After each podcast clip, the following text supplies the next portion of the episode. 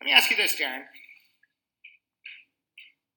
You being you, let's say you were, because you touched upon an interesting point with respect to the 90 10 rule, which, in my opinion, goes for just about any business.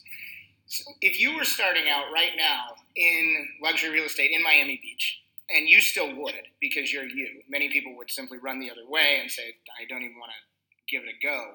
What would you do starting out right now if you are able to answer the question yet and being able to you know look at what you have done thus far. But if you were starting out right now is you know for example say uh, Santi Arana with the agency out in Los Angeles he started out um, I like using his story because he came to the country couldn't speak English and he started out in 08 09 whenever when it was one of the worst times to start in real estate in general and in luxury real estate.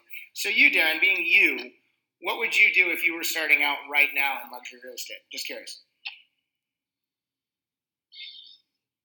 such a great question. It's, it's given our environment, it's a, it's that's a that's a tough one to ask or to uh, to answer.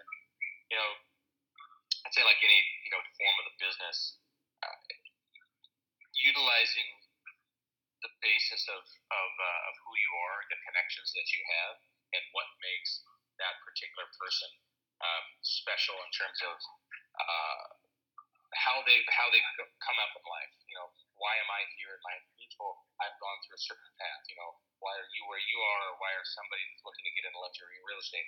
Why are that? Why are they landed in Miami Beach? They have a story to tell. So you know, kind of go back into that book and find the chapter of connect, connectivity and who do I know? And if they have zero experience, that's where I think you know somebody's going to look right now.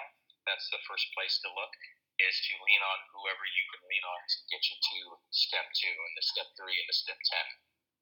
Right.